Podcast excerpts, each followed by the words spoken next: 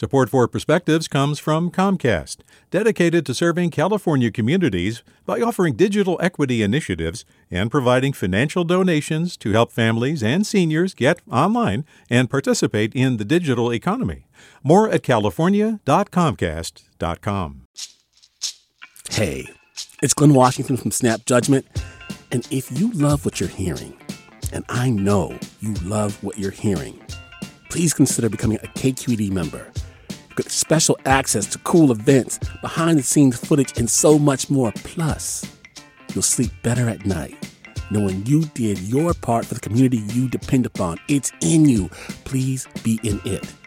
Visit donate.kqed.org slash podcasts to sign up now. That's podcast with an S. Thanks. From KQED. This year has been nothing less than stressful. Before COVID 19, I was enjoying being a college student. I was living on campus with my friends and having fun. Now I'm back at my childhood home and adjusting has been difficult. At first, living with my parents felt like a setback. I felt unmotivated, lonely, and bored. I was irritable, anxious, and my self esteem plummeted. It was a dark time. My boyfriend asked me multiple times how he could help. While I really appreciated his concern for me, I didn't have an answer for him. I didn't know how to put what I was feeling into words. I knew things had to change. So I turned to self care. First, I cut back on social media. I turned off all notifications from Twitter, Instagram, and Snapchat, and I moved all those apps to the last page of my phone. I would also put my phone on Do Not Disturb for a couple hours to disconnect. I started reading again for enjoyment. It feels good to peel your eyes away from a screen and feel the real pages of a book in your hands. I also began to meditate daily.